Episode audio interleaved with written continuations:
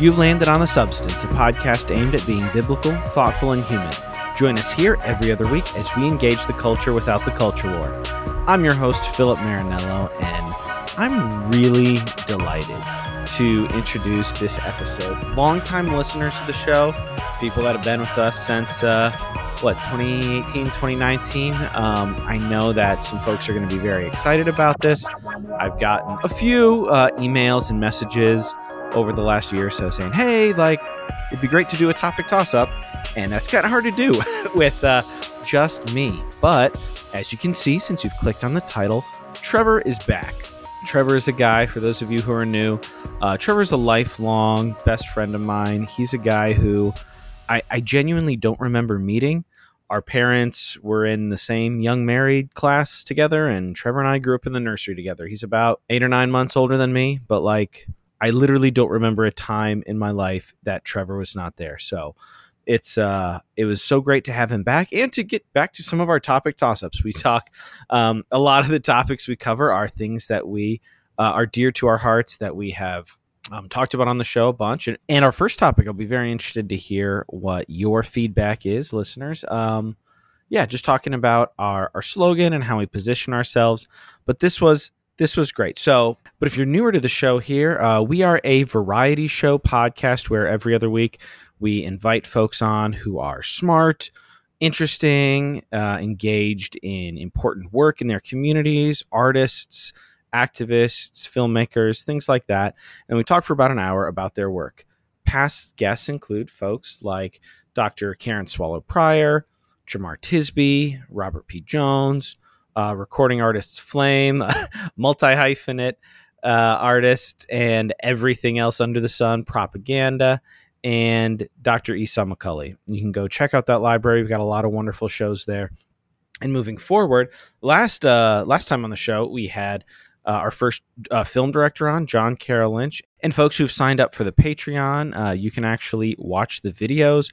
So yeah, if you if you want to watch me and Trevor catch up together, you can do that for as little as three dollars a month over on the Patreon. Uh, you get uncut and early episodes and video, along with being able to vote on future topics and things like that. So that's there. And we appreciate everybody who does that, as well as who gives us reviews on Spotify, iTunes, Apple, wherever. Share it with your friends. We appreciate that all. So, without further ado, here is here's me and Trevor getting back into it. What's going on, dude? Dude, welcome so back. much. dude, it's it's good to be on with you and just hang out and talk. It's been a minute. Uh, it really it. has. I, oh, you were on for Caitlin Chess. I was going to say, I feel yeah. like Lent was your last one, but you did come on for it's um, Lent again the ballad in the Bible. That's true. So in the last two years, this is your second or third in two year in in a year. Yeah. Right. No Lent I'm is upstairs. I still have the ballad I'm in the Bible. Still trying like to figure out what Lent is. this is my. I did Ash Wednesday again this year. Yeah. Um, and I'm doing Lent again this year. Nice. Some we just redid the bookshelf, so I guess your Patreon, pre- Patreon, patron, whatever, whoever's patrons on Patreon. nice. Let's see my book, my new bookshelf. There it is. Yeah. So what Trevor's saying, audio. what Trevor's saying, if uh, patrons of the show get uh, get the show early and on video on the Patreon. So if you're interested in early exclusive video of the show, you can sign up for as little as three bucks a month there. But thanks for that little plug there, Trev. But yeah, dude, yeah, no worries. It's uh good to have you back on. This will be in both cities. We're we are creeping up. Oh yeah, you got your Kansas City shirt and your Austin hat. I like that's it. Right. And we're creeping up on 150, dude. Dude, that's how's that feel? Been faithful. It's it's great, dude. That's awesome. this kind of your legacy too. I've been. You've been gone for how long now? More than a year, because Lent feels like it was one of your last ones, right? Yeah, um, with Esau. Yeah, that was maybe so. your last one. I think you had left and came back for that one because you're like, yeah, I would like to talk to Esau uh, Very understandably. No, I think I was still that on for that one. I was I was still on for that one. I don't remember exactly how it all panned out. I think I think my episodes went into March or April or something like that. Yeah, it's probably been about a year, and a lot has happened. We have a six month old boy now. Me and Christina were talking about this. Like, what it, was it the transition to three that was hard? Was it everything that life hit us with Oof. that it was hard? And like it's hard to like really parse it all out because like a lot of these things that life hit us with would have been easier, not with three. Sure. Um, but at the same time, it's not really fair to say, you know, oh, well, the transition two to three was so hard on its own because it's like, but all this stuff happened at the same time. So I don't know. I don't know exactly how to parse it all out, but it's been, it's been a four months of crazy. And he's a real cute little guy. He is. He's a sweet guy. He's, he's I very just loving. April was the farewell to Trevor and Vincent. There you go. See, that's what I thought. I remember. So I've been gone for nearly a year. So yeah, this is your yeah first time back or your second time back in a year. You did do the Caitlin one. Yeah, that was a great conversation, and I think, dude, a uh, little preview. Uh, we're going to be getting to some of that here in this episode. Oh, hmm. we haven't announced the format yet. Uh, so we are. Oh, we're we, back. I got Trevor back to do a topic toss up. We've nice. had a number of you had uh, messages about me. No, what I was saying is we've had a number of messages and people whenever I solicit like, hey, what kind of guests or what kind of topics? I've had a few people say, hey, like I'd love to do a topic toss up again. And then in my mind, I'm like, I would love that too. But like, do I get a guest host? Do I invite like editor Dave on or like somebody like do editor Alexis Dave. or somebody like these are all good ideas. Has a regular like Eric Nevins or somebody. But then I was like, oh, I should have Trevor back on and we should do we should do like an old school topic toss. Well, I feel like this kind of evolved out of our audio messages back and forth over the last couple weeks. oh, that's true. Well, yeah, you are a strange person. Not strange. In a lot of ways. Right way? Yes, no, you that's are true. A, a challenging person to regularly remotely stay in touch with. No, absolutely. You're not a great texter backer. No, I'm terrible. You're not on Marco Polo anymore. No, I hate and social media. You like long form talk. Yes. So what Trevor and I do, listener, this is my best friend. Like whenever we were together, we'd like, oh, let's let's grab a beer, let's go hang out, let's go grab some barbecue, let's go whatever. Yeah. Uh, and then we would talk for a while. But now I open my phone and I see, oh, six and a half minute voice note from Trevor. I hope I don't get a phone call or a text while I'm playing. There you go. This. They've and and to iOS's credit, they've made the experience of the audio messaging listening way better. There's transcripts now. You can actually lock your phone screen and it doesn't just turn off and start you back over at the very beginning. Uh, so that's been very helpful because before it was like, no, it's just cruel to send anyone a audio anything message longer than two longer minutes. than 60 seconds. Yeah because like evil. literally i because the nature of my job i've talked about it before um i work in the emergency services world so i get calls yeah. and texts all the time. So i'm listening to one of trevor's five minute voice notes yeah. And I gotta bzz, up, oh, friggin' gotta go back to the start. And like I can't navigate through it and be like, yeah. oh, let's skip to minute two. Yeah. But now you can. now you can do all that. Can I? Okay. Yeah. Great. Yeah. That's it's exciting. Still, yeah. So anyhow, um, maybe you need to update your iOS, but um, there or you go. just update my uh, technological proficiency because I'm sure that, that, it, that on my I'm sure on my work phone it's up to date at least. My personal phone, Tim Apple, is uh, sabotaging, trying to get me to buy a new one. Planned obsolescence. Oh yeah. my goodness. Let's talk about the corporate manipulations that are real. Um, um, well, hey, we're, we'll I'm sure we will touch on that a little. So this may go a little long. We'll see. Maybe I should get like a clock or a bell out. I, I know, know, right? My um, wife's like, "Are you going to talk with him for two hours?" I'm like, oh, "We'll see what happens. Might you know be midnight." well, we'll see. And uh, yeah, patrons can watch that whole like. I think the idea, maybe with the initial video, is that we might just throw up the whole video. If something is super egregious, I might say, "Hey, Dave, cut that." But for the the supporters, it's yeah, like here's here's the whole thing. Um, you have my whole episode on swearing, so it's not going to be that kind of egregious. So th- there has been a little bit of a movement on that. I don't. I know you haven't listened in a while. Like I don't swear on the show, but it's. I, I think with our audience, I haven't heard any negative feedback. We still bleep or mute out like strong, strong language, but like I'm not having the guests really corrupting the youth. And if it's classic. Yes, the youth, the 25 to 34 year olds. Gone for a year. the 25 to 34 year olds who are like 65% yes. of our, our listenership. Yeah. The youth. Who wouldn't have cursed unless they heard it on this show first. I still think propaganda probably let the most fly out of anybody. Probably.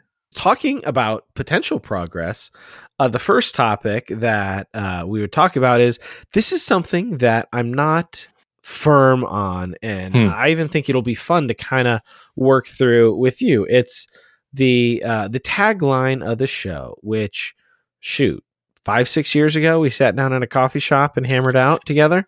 Whew, was it that long ago? But still, it's been a minute. You're speaking of our tagline, biblical, thoughtful human. I am. So I have been pondering, especially with just the fractures and the extremism mm-hmm. and the the vitriol out there by people yeah. who identify as Christ. Like, do we keep biblical? Mm. And if we don't, do we just drop it? Do we change it? Because, like, and I'm especially thinking about this as we are expanding the show as far as like the guests and artists and activists and like people who we are having on when i do my pre-recorded intro and i say you've landed on the substance a podcast aimed at being biblical thoughtful and human like i've been asking myself the question of like if i was a new listener and it's like hey they've got on josh Larson from Filmspotting or they've got on jemar tisby or whatever like i want to hear what they have to say and then if the first thing I hear is biblical, like what kind of associations are there? Like what do I want to communicate? And is biblical the best word hmm. for that, given the way the Bible is being kind of used to harm folks? So would I feel like having you on, like we hammered question. that out to begin with. And I'm I'm not like, oh, let's get away from the Bible. Still a Bible guy. I think the Bible is very important. Yeah. But the way the Bible is used in the culture war, I'm just asking myself the question of like, what does that communicate? Yeah. No, I think it's you know, it's always it's always something on the podcast that you have to think about like what what are we presenting to others? Like what what is our space? Like what is what what is it that we're trying to do here? What does identify us? What are the key markers? Um who who are we speaking to? And you know from what place are we doing that?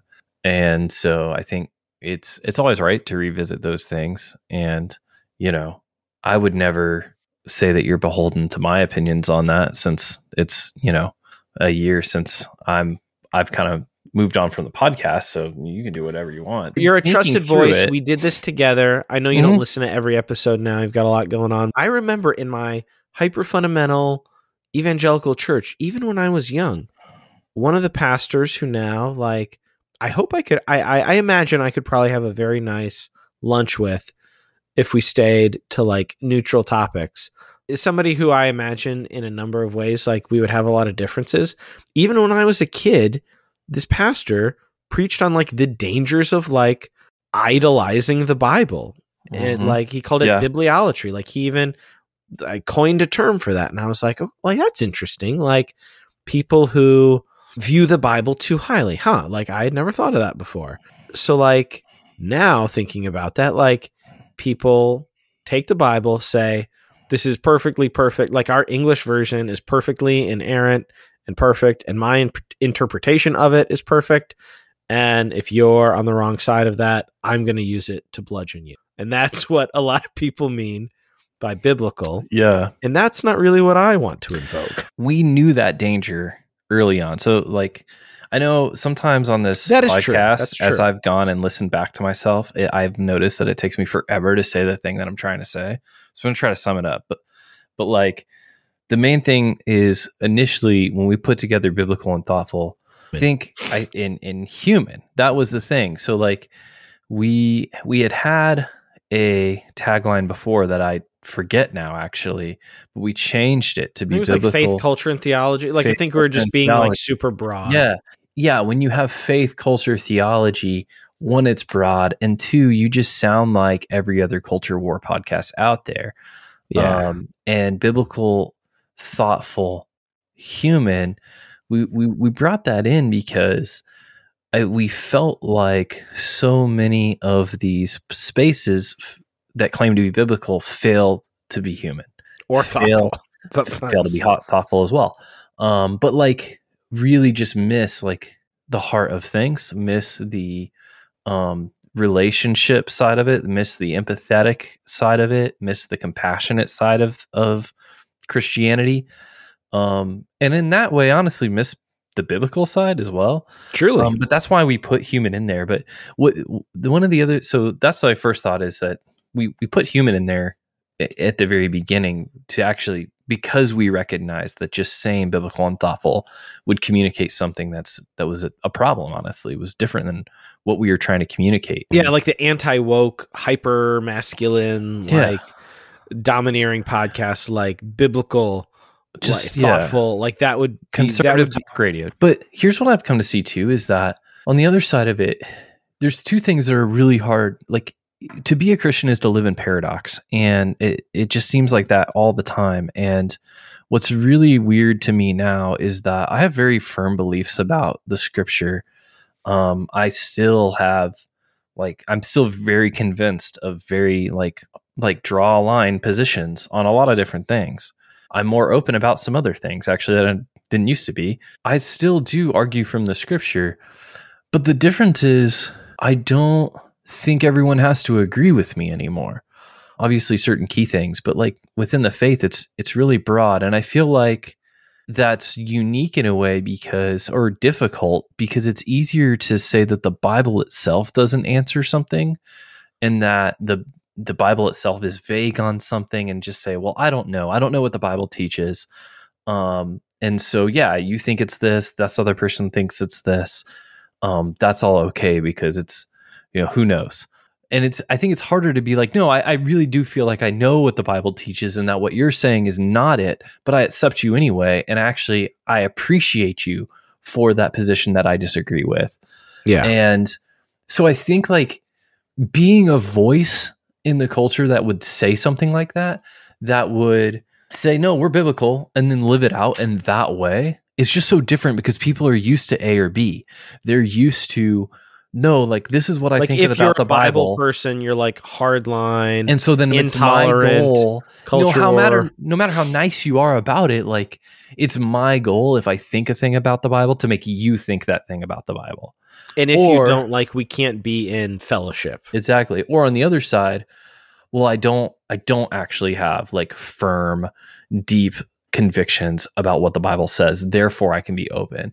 So I think that that being in the middle is that hard spot where you think and, and is something that's worth representing where where it's like no i believe the bible is authoritative and clear i believe it is understandable that you can read it and come away with this is what it intended me to think and, and know about what God was trying to say.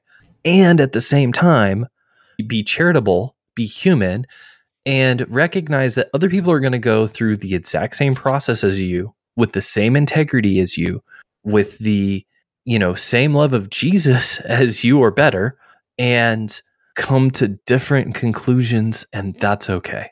And and I think that's that is a position worth representing in the Christian culture because I, I feel like you don't see it a lot. Yeah, I don't disagree. And that's part of why I haven't dropped it. Like the people who are new, last episode mm-hmm. that we had, John Carroll Lynch, he actually is somewhat engaged Catholic to a degree, but like he made a really good movie. And like he just came on because he's an actor and he made a movie and he said so like when i said that i was like oh biblical thoughtful human i'm like i wonder what in the world like the people who enjoy his work coming like hearing like what is he doing on the show like mm-hmm. and not that i feel bad about saying oh like we are coming at it from a christian perspective like our our takes our positions like mm-hmm. this is what we're shaped by i just want to be like not putting forth all the things that you said that that go like the the uncharitable, intolerant, like typical positions that if you heard a podcast going, yeah, we're biblical here on XYZ podcast. I'm in various different podcasting groups.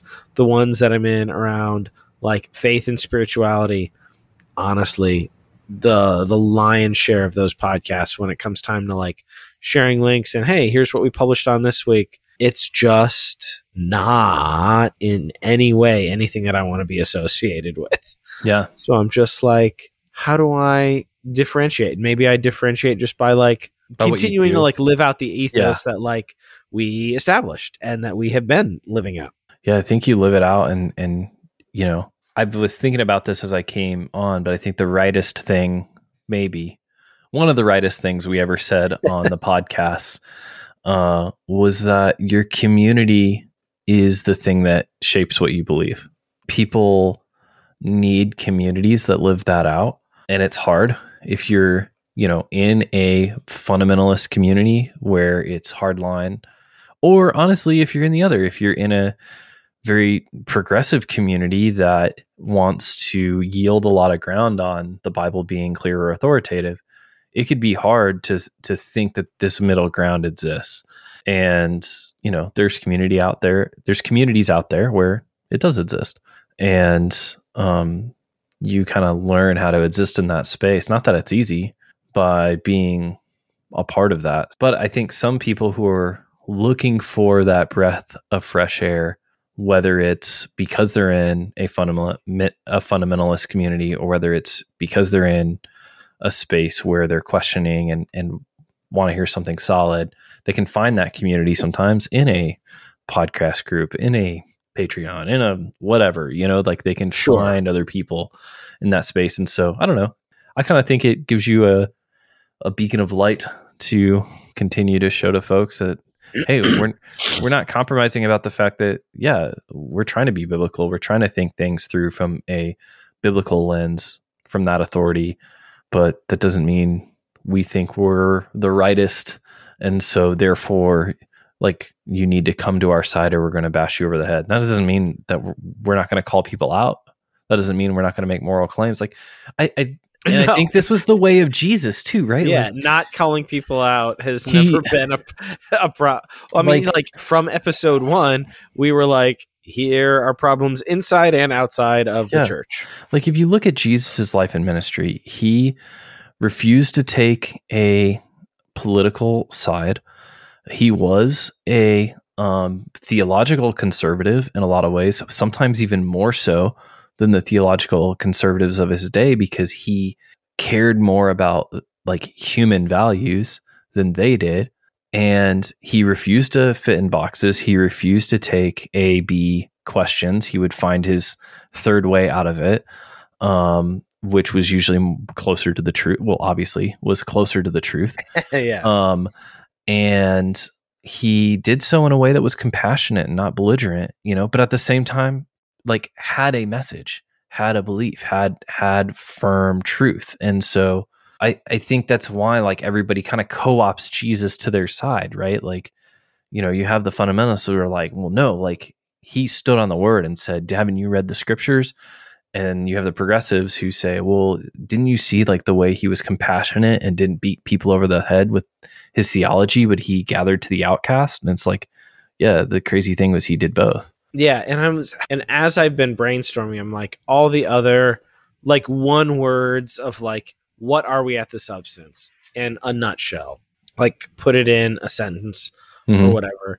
Like all the other words to substitute for it. Like I have not found a good one. Theology is not a good one. You could think as the, you know theological or theo like theological thoughtful human. No, no, no, no, no. This, yeah, it doesn't. Or like maybe just if we're not just doing three words, but like I was like, what could we do? Like compassionate, like I want something that is it's like cheesy. We are like principled or Godward, and I was just like, I kind of mm. feel like a lot of those other things kind of fall short of what biblical does. Mm-hmm.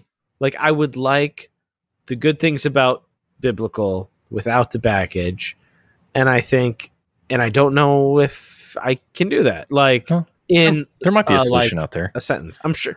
no. Listeners, if you've got somebody's probably listening word. right now, it's like, hello, like this Email, word. The substance pod at gmail.com. Yeah. DMs are open on Instagram. So if you got a great word or a new slogan, we might retool the slogans here. We're, we're creeping up on 150. It may uh like just get a little bit of a facelift, but it'll still be the same substance. No problem. A Trev, what did you want to hit next? You were just talking about how like w- what people think about the Bible gets kind of branded as what the Bible actually teaches, and therefore you can beat people over the head with it. And I think that I think that like how many how many conferences or summer seminars or summer series or just honestly like writing energy, creative energy goes into talking about male and female roles in the church, in the culture, all the Far time around that. Way more than the Bible actually devotes to that topic.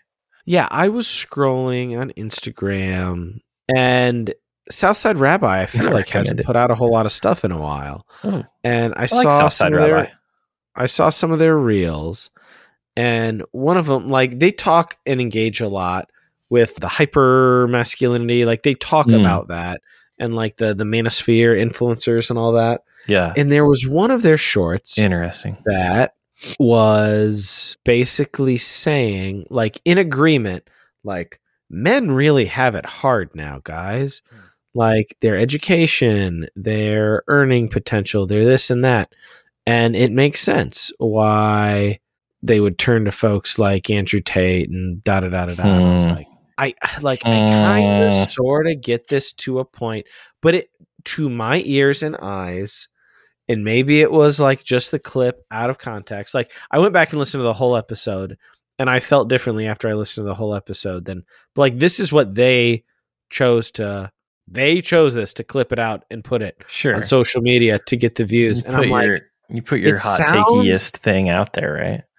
It sounded extremely in agreement, like not not merely this is an understandable phenomenon, but like of course they would. Like, and I get that to a point, but it, but it sounded very much in agreement of like, yeah, obviously, like there's men aren't getting reasons. masculinity from like the faith community, so of course they're going to seek out Andrew Tate.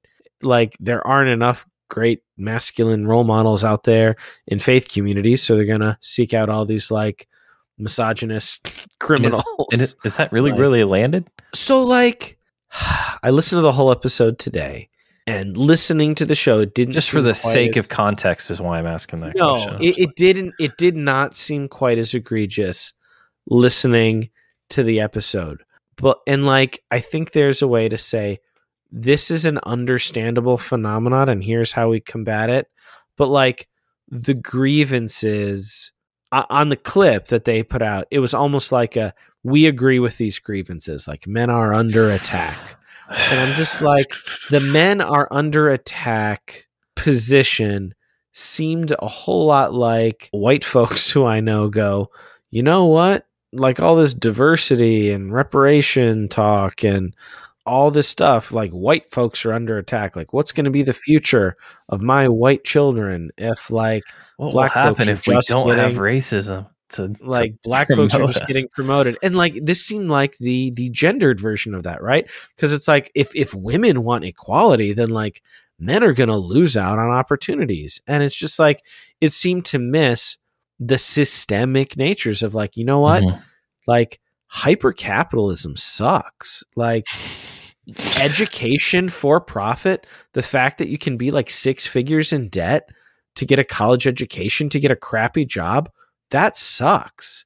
Like all these other systems that are yeah. systems of exploitation that don't want to make more when they could easily make more and there could be more for everybody there's like there's only this small pie and if we're giving women more of it men are necessarily getting less yeah it's like it just seemed like a very dilemma. broken uh-huh. like perspective it just seemed like a fundamentally flawed view of the things, especially based on that clip. I still uh-huh. think their view may be a little bit whack, but like particularly with that clip that they put out there, I was like, Trev, what do you think about yeah. this? It seems a lot like the gendered version of like a lot of the stuff we've talked about regarding race. Like movements towards equality can feel like oppression.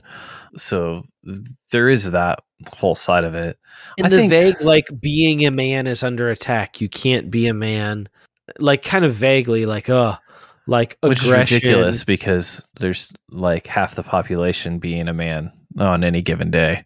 But it's like fine. the stereotypical where it's like if there's any aggression, like we're becoming a more feminine. It seemed like it was that, like, oh, like the masculine, but like like masculinity is demonized. I'm like, I, uh, I get like you can say that vaguely. It depends on how you define masculinity, which it's it's which is a cultural concept, right? You know what I mean? Like if, sure. if you if you assign attributes to masculinity that are negative um, or that are not welcome in the culture anymore because they're harmful in a lot of cases, then yeah, or yeah. just like vague and culturally like made up, like women exercise, women hunt as well, like all these yeah. like women work with their hands outside, like wh- whatever right. you're you're doing it just seemed kind of like well and the question i always have with stuff like that is what does that have anything to do with the bible because like that's that's the thing that gets me is where like people want to import some of these cultural ideas on on what does it mean to be a man? It's like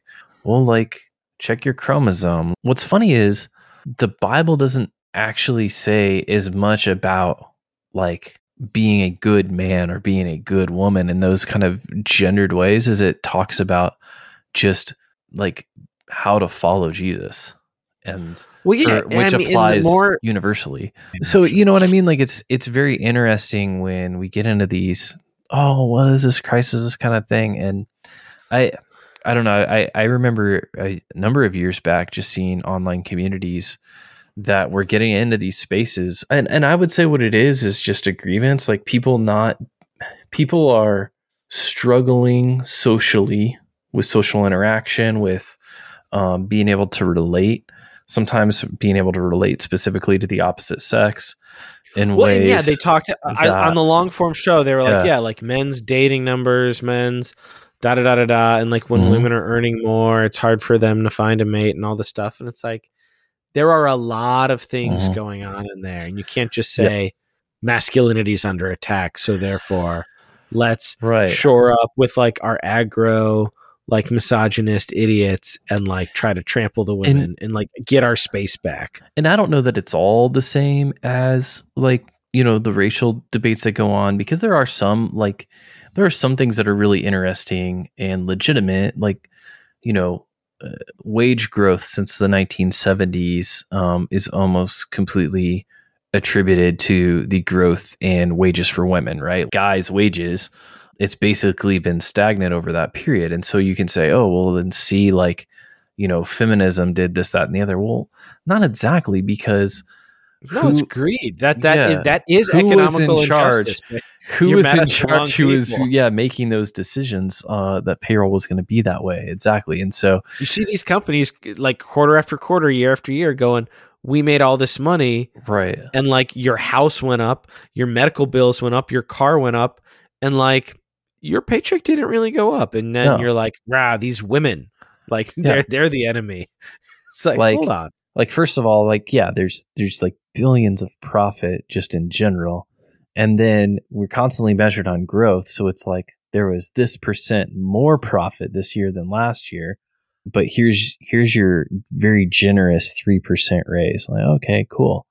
Yeah, th- that's part of the system, and and what what this has in common with race is that like race like we we did that movie we did Matewan and it, it was shown beautifully in that film how race was used to divide the interests of the working class the people who need to unite to yeah. be democratically represented and their interests represented well in their government and their community it was a way to divide people so that people who were exploiting people for profit could continue to do so um, with less united opposition. And this is similar, right? So just like yeah. people do that with race, you know, people, you know, are going to do that with gender as well. They're going to use all of this panic and this, you know, they're going to exploit the introduction of all of the women into the labor force in order to keep wages low for everybody in general, while still saying that they're giving progress to this one side. It's you see it all the time. You see you see corporations co-opt um like Black Lives Matter and you know diversity movements and things like that, and then not actually do anything. And so, you know, you have all the white people who are like, well, "We're just getting diversity shoved down our throat," and like they kind of are in ways that are really stupid and dumb and meaningless. And then in meanwhile, performative ways. And then meanwhile, you have like the actual minorities who are working in these companies who are not seeing you know change they're not seeing equal representation not seeing equal opportunities like because it's just a band-aid it's just you pay somebody to do a program and then you don't change anything about what you actually value because what you actually value is the ability to extract wealth from people. Well, and then you also discourage the people you're ostensibly trying to help too, right? Because then you're like, rah, rah, rah, diversity. And then the people who are previously at a disadvantage go, well, like we have that, but like I'm not really helped. So like, what good even is it? Exactly. And then the other people are like, you're taking our attention. The other folks are like, well, nothing really worked. And then like, it's just the cycle continues. Exactly. And so you have you have to have people who recognize that that's the case and are able to call out the wrong applications of you know maybe like and and empathize with people's real experience of that right? Like there's there's an experience of being under attack as a man or whatever that has some like accordance with truth. They prep they maybe don't people maybe don't understand it correctly maybe don't have the correct target for their ire but at the end of the day those feelings exist for a reason, even if it's well, not yeah, a legitimate no, like it, reason. It, it's it, yeah. If you're if you're identifying it wrong, something. yeah, you can still say, "Hey, the numbers are men are making less money. The numbers are young men are killing themselves at higher rates. The numbers are mm-hmm. whatever." Mm-hmm. Yeah, but like, how do you view that, and how do you approach something resembling progress and a solution? Well, and and the thing is about that too is that Christianity, uh, especially like evangelical Christianity that you know believes in the authority of the scriptures, like has a way that we approach that, right? Like there's a way that you approach those kind of issues in protest and you know self-sacrifice and these kind of things that do not involve putting other people down do not involve denigrating the other sex because you know you you feel like you need to say these things about women or you need to and it, like i feel like it's gotten really really bad out there as far as like how toxic some stuff is like you can just like i all the t- the only social media i use is youtube um which is you know kind of on the fringe of social media in some ways and I never sign into an account. So like what's really interesting is every now and then if you delete the app and re-download it, it, it just gives you like Mr. Beast videos and like whatever's the the newest freshest thing. If you just take a blank account of YouTube and you search like soccer highlights or something like that, you will find highlights making fun of women's soccer. If you find like very quickly, like early, early in the search results. Huh. Same thing about basketball. Like you will find people dunking on no pun intended, the NBA, the WNBA, right? You'll find people who have all these stats who who make sure. all these arguments on how you know this sport is lesser because it's played by one or whatever, and like, huh? It's it's very interesting to me how invested and how profiled these arguments become, um, and and I think that what we can't fail to acknowledge in the middle of this, and this maybe opens up an entire can of worms, is that like even though churches the the mainline church position, you know, in what I think of as white evangelical Christianity is that, you know, oh, well, men and women have the same equality before God, but separate know, but equal. But women can't do, you know, all this other stuff because and then that's where it gets thorny because yeah. as soon as you answer it, it the question because gets... it does and and you, what you end up doing is you have a message that says on its face that women are equal, but then in its teaching actually teaches that women are not, that they're more inherently sinful. For example, they're more inherently susceptible to deceit, which means are are they more gullible, like or less trustworthy, because they're a woman, capable? Yeah, yeah.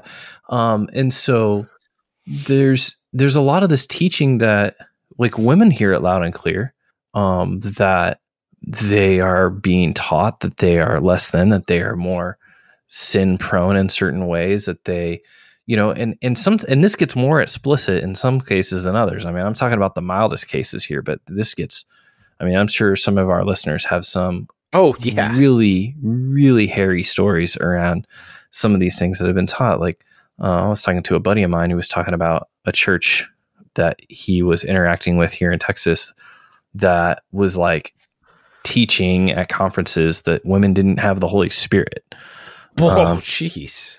yeah, some crazy stuff. So like anyway, like we can't pretend that we're innocent of this either uh, in the church that that these these things aren't in are in the theology in certain ways uh, and in ways that the church really needs to inspect because when you have a lot of young men who now even in the christian communities are reaching out to um, like these influencers and everything. Oof, I mean, yeah. it's just there's a huge discernment problem first off, and then second, it's just a huge misunderstanding of what it means to be like a Christian male. Like, be like Jesus.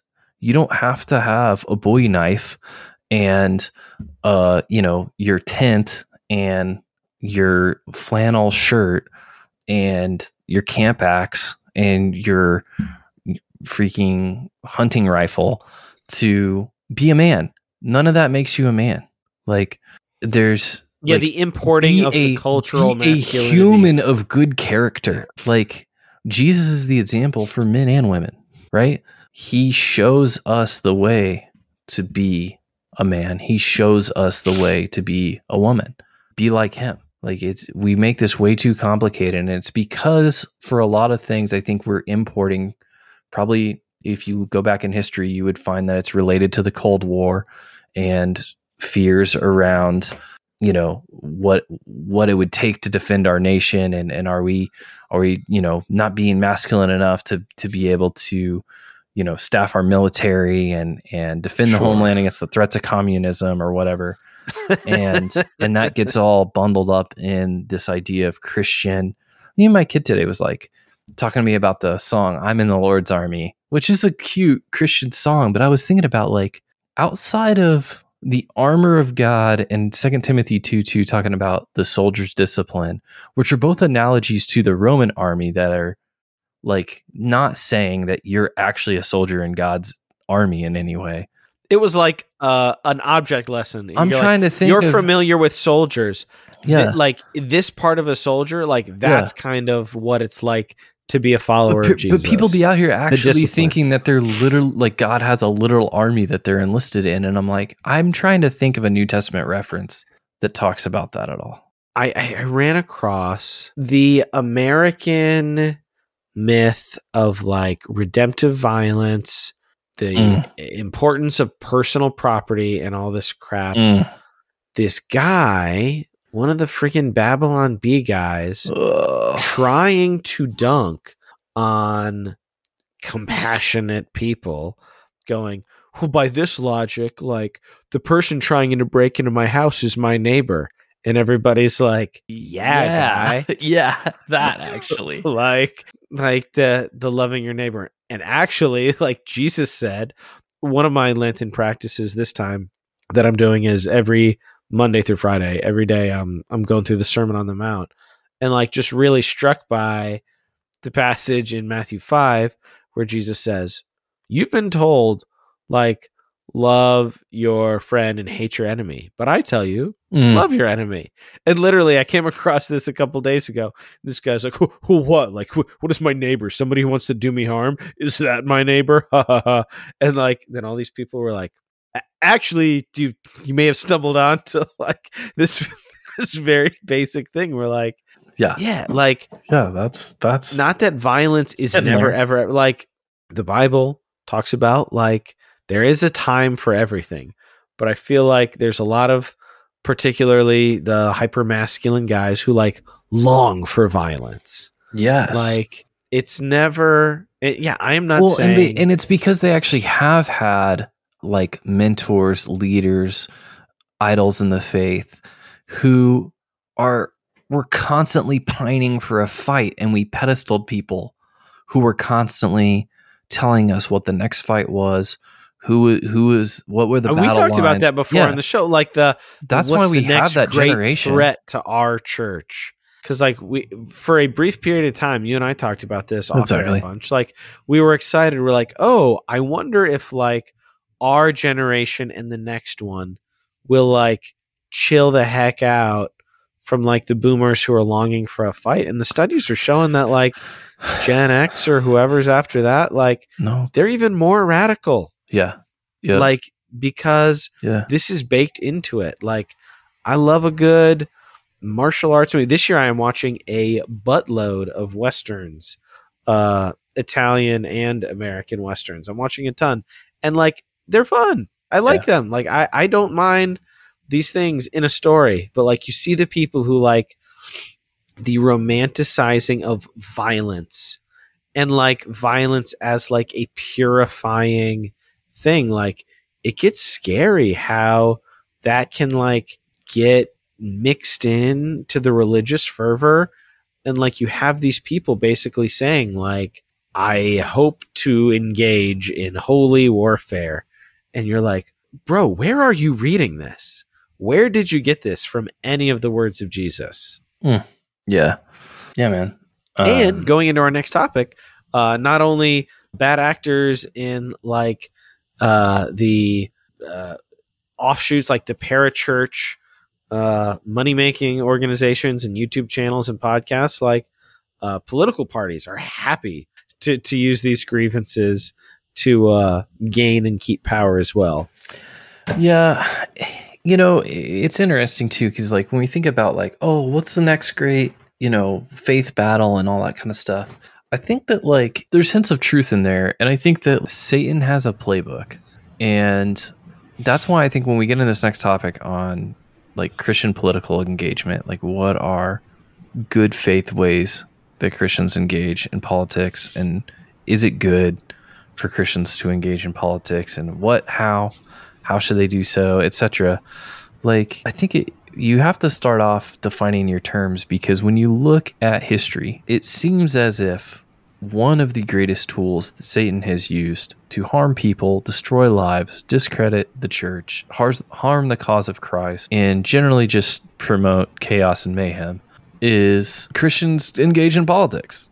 Yeah. Because if you can get a Christian like society or community to get involved in a like wrong-headed political mission it not only can have the power through that political power to harm that community and the community around it and in lives and i mean just look at the like the inquisition the catholic protestant wars the english civil wars the like uh, right now? the crusades um like yeah you you can look at some of the economic stuff that's going on in america even and, and trace it back like all of these things and then along with it you have the the major credibility hits that that the that rightfully these Christian institutions take uh, on the upshot of it, and and I think that the benefiter in all of that has to be Satan, you know. Well, I mean, we've talked about this things, right? So, like, since the show started, and especially since we relaunched in 2020, my life in the span of eternity not not immense.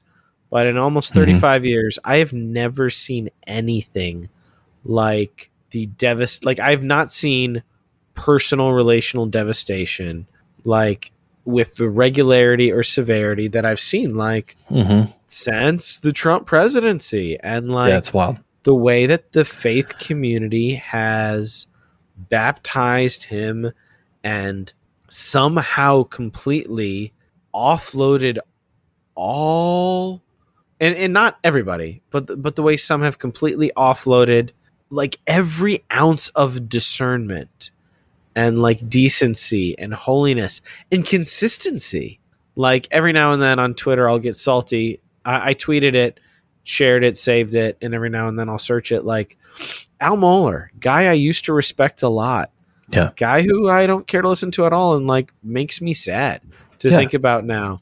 Sure. In 2016, he said something to oh, the oh, effect of like how could we possibly support a man like who is so beneath like the basic level of dignity? Like we will have no credibility left. Yeah. And then he's like stumping for him in 2020 yep. and like saying like this is the christian candidate that we need to support. Like yeah.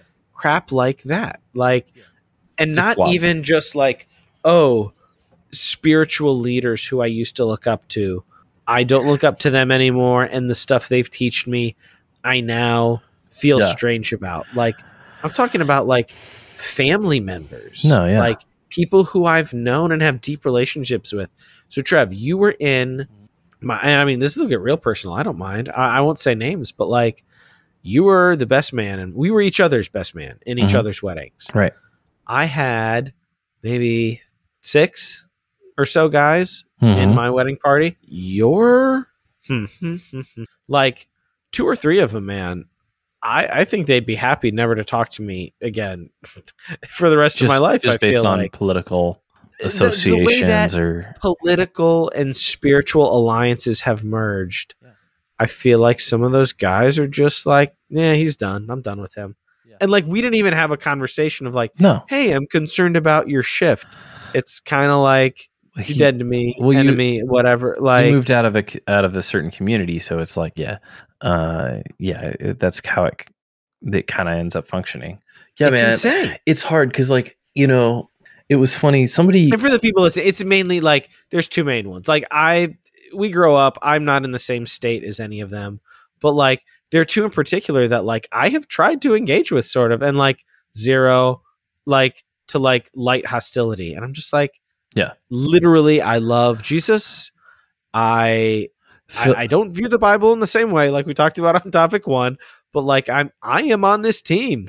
Yeah, I, I, want the gospel to progress. Yeah. I'm, a, I'm a kingdom guy. Well, and I know when you like, say like, like you reached out in a light way, like for most people, that would probably be like a major like try to reconnect. You know what I mean? Like you're really good at connecting with people uh, far away. So I know that if you've reached out and connected with somebody like and it got shut down, like it wasn't because you didn't try. What does it look like to say Christians should engage in politics? Because I had a friend who was like, hey, this church member has reached out and there's this book and you know it's kind of like this open letter to the church and you know it was coming from somebody on the other side of the political aisle from me who was like yeah churches should like really get incensed about these things and like really start stumping for all of these like basically gop talking points and it's like, okay, other than the fact that I disagree with the political side of it, do I disagree with what he's saying about how the church should be more engaged in the political side? And I think it's it's so hard to answer that question because it's like,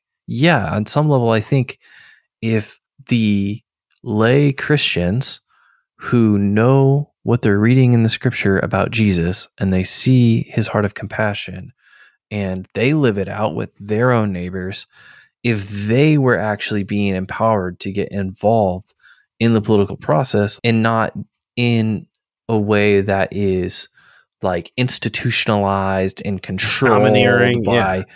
by corporate interests and like manipulated to be able to say that like oh well these other things that have nothing to do with the bible are actually like the the bible's like main values that you need to go preserve like private property, for example, like is a great one. Like people people want to go to the Old Testament and talk about private property. Pri- like the the Old Testament Israel had no concept of private property. Like the property of Israel, like if you think about the land in Israel, was not private. It was owned by God, and God allotted it to the families and the tribes, and they had certain rights restricted on what they could do with it because it didn't belong to them. Also, at the same time, they had certain responsibilities. Yeah, to the how they were going to use that property to support people who were unlanded because God understood yeah. that that was going to be necessary to support people who were going to be marginalized in this. Yeah, the provisions for the needy was a God set an important part of the distribution to help out the lowly. Like at the beginning. That and you don't and, hear a whole lot of hyper biblicists uh, going for that. And if if people want to say, well, that was Old Testament Israel, and we're not held to that standard. Actually, if you read the prophets, you find out that God, through the prophets, calls out the nations for not upholding that standard. So actually, it is God's moral standard. He does hold America to it, and we're failing. So, like he, that is what you see in the scriptures. Now, I think the other problem that you get in Christian thinking is that it tends towards uh, like autocracy. And the sure. reason is that you get these Christians who have very like high views of of their ability to interpret the word for everybody and how and how they think that if everybody just agreed with them on what the Bible said that like we would all just be able to to flow into this flourishing society. And I think people forget that the first thing you learn about politics from the Bible is that the only perfect government is Jesus's, and you can't have it until he comes back. So, all right off the bat, do your best. Right off the bat, you're like, okay, everything that we try is going to be messed up. One of the first things that follows from that is that you probably don't want to centralize power in a sinful person or a sinful institution. And because of that, like mo- monarchies, autocracies, theocracies, which centralize power in a clerical uh, body, are all very terrible ideas for government. And I think I think those are some first principles that Christians maybe need when engaging in politics that they sometimes miss, and that really Christian political engagement should do the things like Jesus did and should do th- the things like the prophets did advocate for the lowly be the moral voice that that calls the government to task for its failings morally right? Like it's right. It's it's okay to say like that dude's an adulterer. That dude's not f- faithful to his wife. That dude's evil to his children. That dude or like you know, those these treat men, staff right. like, like these guys with their cronies are like for money yeah. making it like flooding our yeah. communities with guns. Yeah. So that like our children are more at risk of getting shot than like anything else in the world. Like that's evil. That's yeah. bad. Yeah. And, and like should there should be engagement there. Yeah, absolutely. So I think like we sometimes a lot of Christian political engagement in the US is around these kind of like mobilized and institutionalized, which typically is happening through like billionaire funding that yeah. has very that's that's working through a number of different PACs and shell companies and holdings and institutes and things like that that are promoting Yo, that that article you sent me was like yeah. dark. In the in the Texas Monthly they they reported on um the financial impact of this one oil billionaire in from Midland Texas. Oof um, who teaches in Dark Sunday school stuff. and all that kind of stuff. And he has a certain Christian nationalist vision, which is not uncommon. Like it's something that has it's something that has existed on Christian common. talk radio and things like that for decades. I mean, three or four decades.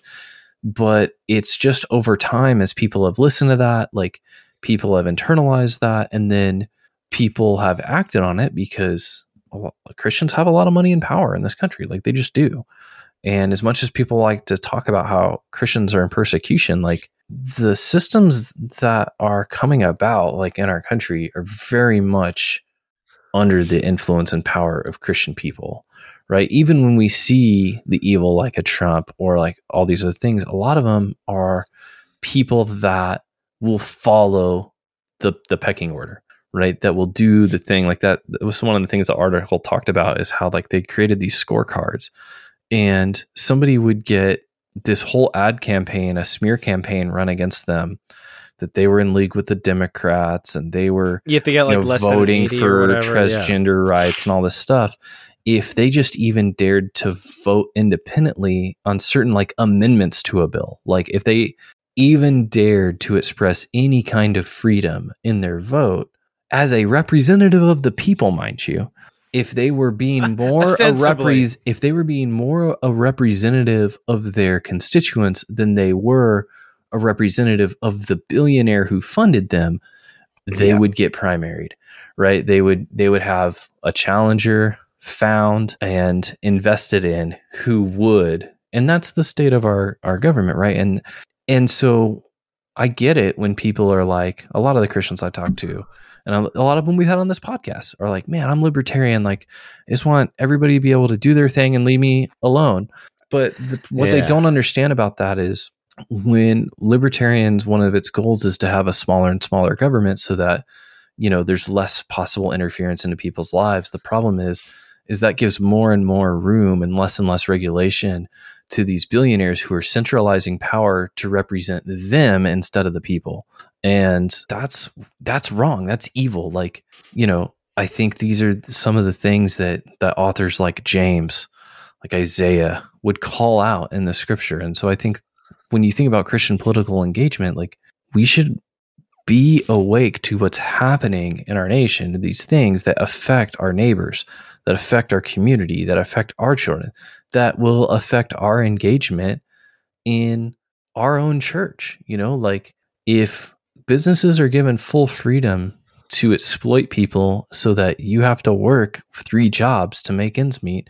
You're not going to have a lot of time to volunteer at the food bank because or like raise your kids. Or raise your or any you know what i mean? Like any of this. Like yeah. there's like caring for the community like caring for policies that preserve and support and protect a community. These are things that are in line with biblical values. And so, yes, we can't say on the one hand that that Christians should be absent from politics and politics is the world's sphere and the Lord's No, no, no, and we never have said that, that obviously. But, but at the same time it's not so simple as just to be like, yeah, like yeah, full full throated. Come on, Christians, like let's get involved in politics because it's like when I look around like it's the Christians being involved in politics that's the problem. Yeah.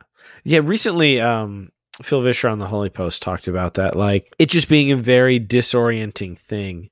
Going like, we were raised with like, you know what would be great is if like Christians were making the agendas and leading the charge and like being the ones who shaped our and society. We should have known from history how terrible of an idea that is. and then in 20, 2016, 2020, all this has gone on and then we're like oh like the reason there is anarchy and chaos and relational destruction and all these things is because Christians are the ones running the show or at least in name. Like mm-hmm. so like how do we reconcile? Like that's just that's a very disorienting thing. Like, we've had loads of guests talk about things in this. I so, have no doubt that that guy hope. profiled by the Texas Monthly is a devout, godly Christian dude. Like he seems like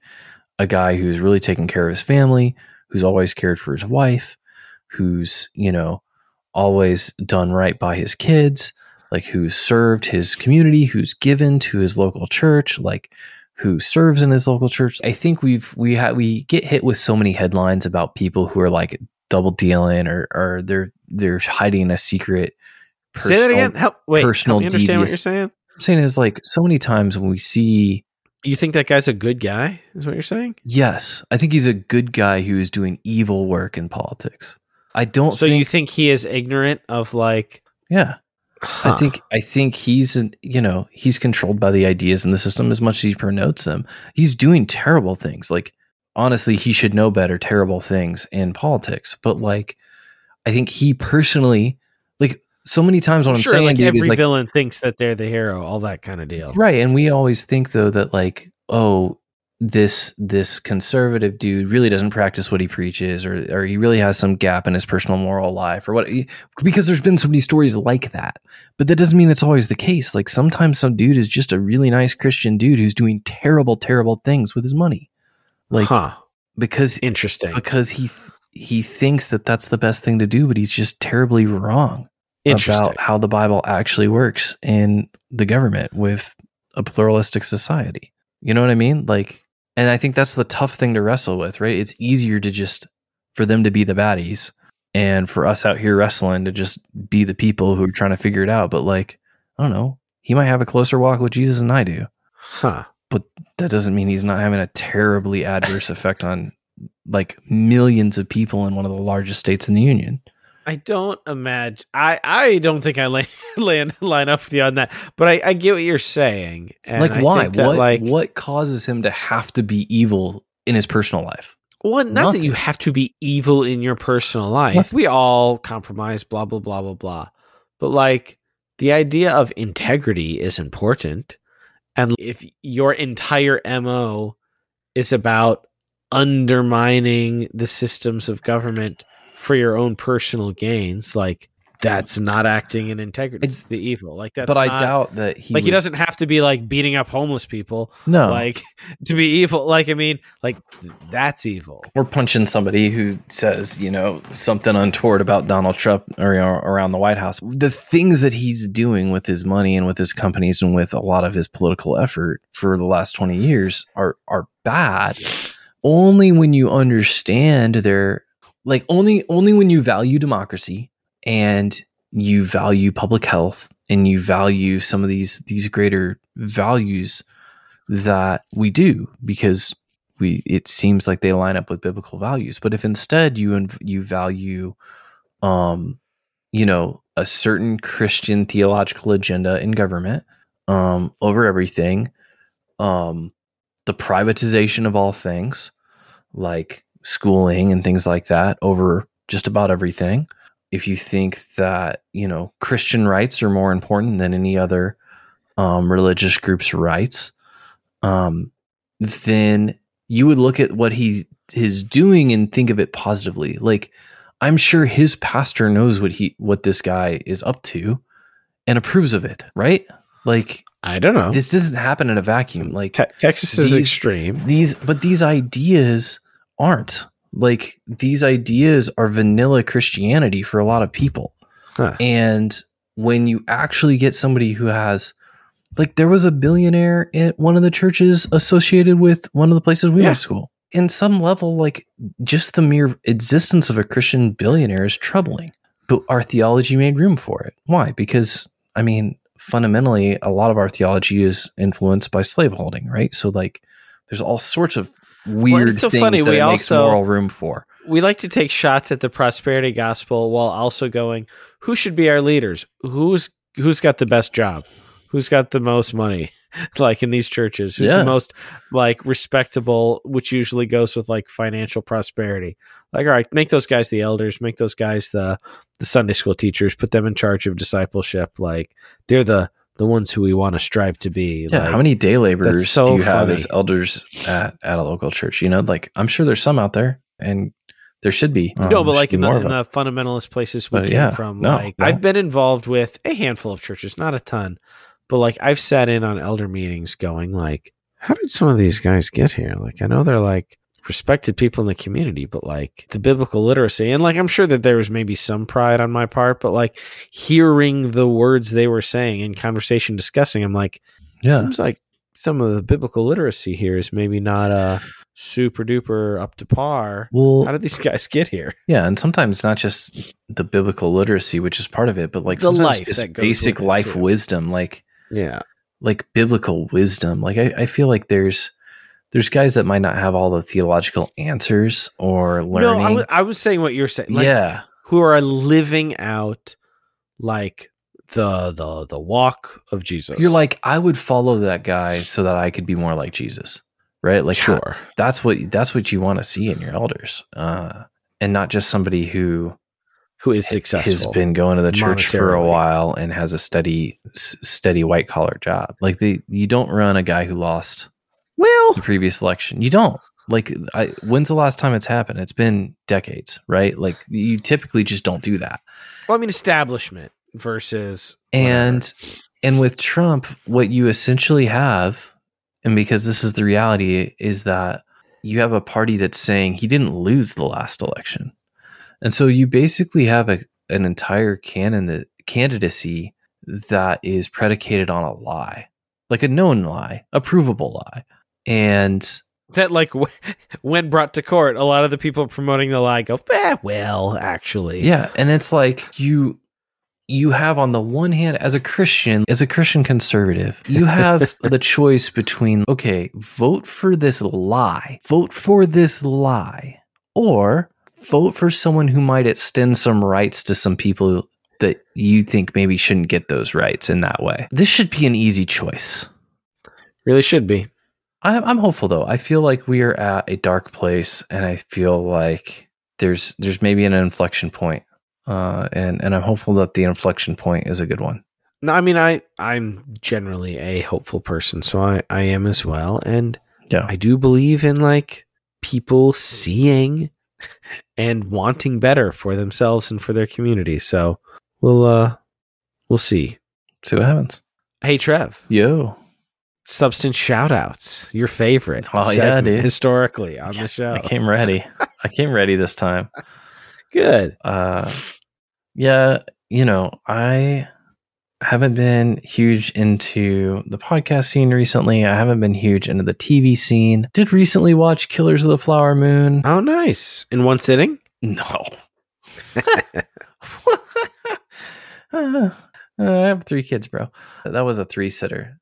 I, I think Scorsese was a little overindulgent in that one, but I, I did get like, there's definitely some like Goodfellas vibes. I didn't see the Irishman, but I could imagine some of the the Irishman. A person who is so evil, but in the same term is so human and so like you know has some basic cares about his family, but just has no moral compass at all. Ernest, like the yeah, DiCaprio's yeah, character, yeah, yeah. I but, did get to see it in the theater, and it was an exceptional experience especially with like his background. I would have like I do get that like an it exceptional would be, amount of bathroom trips.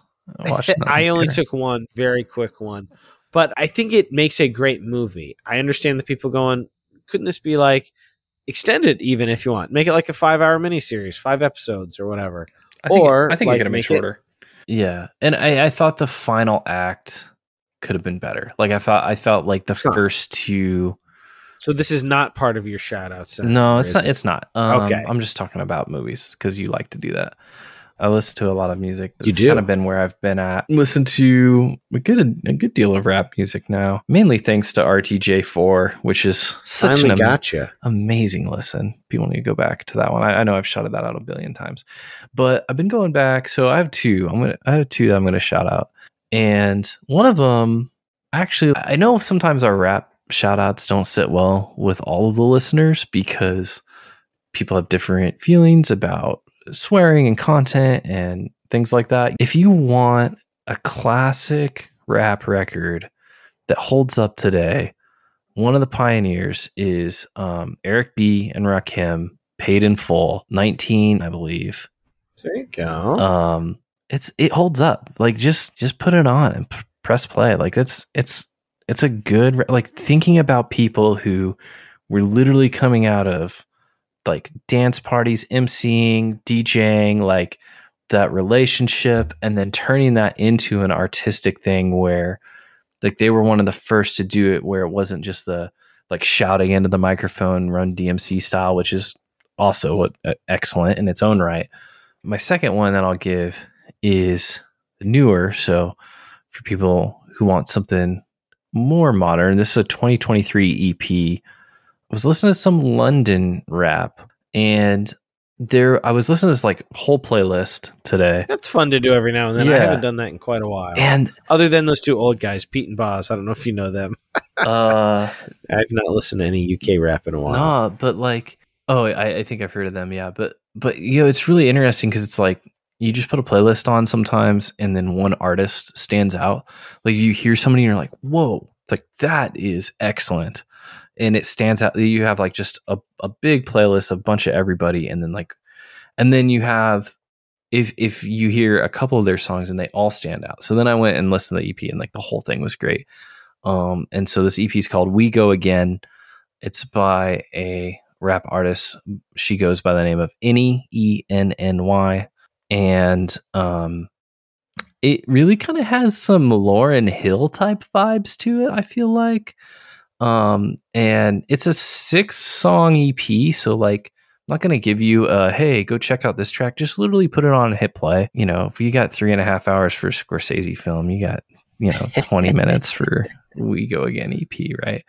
And I'm saying that not just to you, but to, you know, whoever listeners, 40, you know, if people watch a show, like you can listen to this EP, like just hit play. It's awesome. Nice. Like it, it like off the very first bar, it's it's right into like when I think about substantive, there like it's there. So I'll uh, I'll check her out tonight or tomorrow. Yeah, it, it's good. It's it's in, in my opinion, it's it's excellent. Just with work and stress, like I have been v- keeping a lot of things very light. Author Claire Keegan, she's come up a few times before in the show. Hmm. She's got a new little anthology, short little book. You can read it probably in a couple hours. Uh, it's called So Late in the Day. There's three short stories in it. Just beautiful prose, beautiful, beautiful stuff. I think we first talked about her with the small things like these, the um, Christmas story. All of her stuff is very short beautifully written, just so precise, wonderful.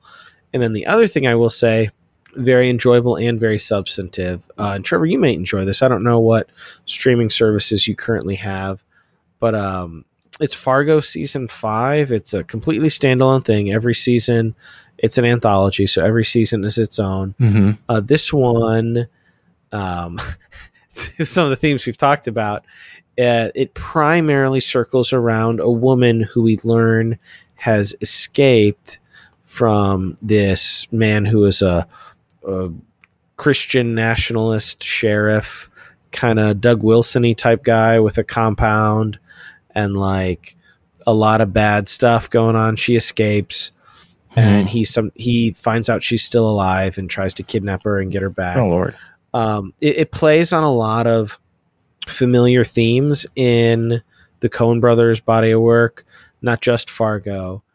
Um, but you don't you don't have to have seen any of the other Coen brothers stuff to get it. But in particular, there's this one character who's essentially like this immortal, kind of similar um, cinematically to like the Anton Chigurh character in No Country for Old Men. He's just like a death bringer. Like this is who he is, and his arc, particularly in the final season. I just listened to um, former guests Josh Larsen and Abby Olcese talk about it on a Think Christian episode. Dude, it was good to have you back, man. Yeah, it's fun. It's uh, it's fun to be back. Fun to talk about some of these things, well, bro. Uh, and it was just good so to talk to you. We talk every now and Come then, back but yeah, it was good to talk to you at length about things yeah, of substance. Thanks for uh, thanks for inviting me back. Appreciate you.